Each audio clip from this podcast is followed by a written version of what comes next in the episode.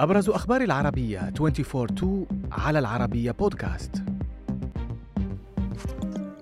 بعد فوزه بالانتخابات إردوغان يتعهد بالوفاء بجميع وعوده. كييف تتعرض لأكبر هجوم جوي روسي منذ بدء الحرب. مقتل فلسطيني في اشتباك مع قوات إسرائيلية بالضفة. بعد فوزه في جولة الإعادة من الانتخابات الرئاسية في تركيا تعهد الرئيس التركي رجب طيب أردوغان أمام أنصاره بالوفاء بجميع ما وعد به خلال حملته الانتخابية. إردوغان الذي حصل على نحو 27.4 مليون صوت خاطب أنصاره من شرفة قصره قائلا إن الشعب كلفه برئاسة الجمهورية لخمس سنوات أخرى مضيفا أنه سيسخر الجهود للإنتاج وتوفير الخدمات للشعب ومواجهة آثار الزلزال والتصدي للتضخم. وفيما يخص اللاجئين السوريين أكد أردوغان أنه يعمل على إعادة نحو مليون لاجئ عبر توفير مساكن لهم في المناطق الواقعة تحت سيطرة الفصائل الموالية لبلاده. على وقع هجوم جوي روسي هو الأعنف منذ بدء الحرب. قالت القوات الجوية الأوكرانية إن العاصمة كييف تتعرض لهجوم جديد استخدمت فيه الصواريخ البالستية. رئاسة بلدية كييف حثت السكان على البقاء في الملاجئ.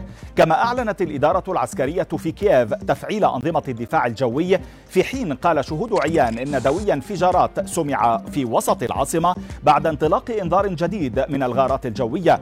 من جهته أكد الكرملين أن العملية العسكرية في أوكرانيا مستمرة حتى تحقيق أهدافها.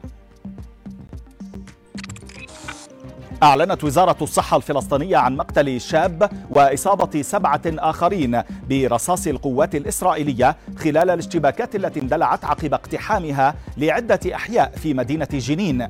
من جهته قال المتحدث باسم الجيش الإسرائيلي إن قوات الجيش والشباك وحرس الحدود اعتقلت خلال الليل ستة فلسطينيين من أنحاء الضفة الغربية وصادرت أسلحة ومعدات قتالية مؤكدة وقوع أضرار بعدد من المركبات العسكرية بعد استهداف أهدافها بعبوات.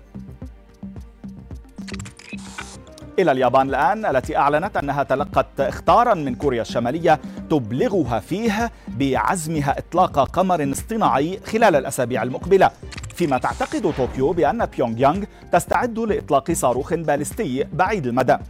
مكتب رئيس الوزراء الياباني قال في تغريدة عبر تويتر إنه سيتعاون مع الولايات المتحدة وكوريا الجنوبية ودول أخرى ذات صلة ويدعو إلى ضبط النفس.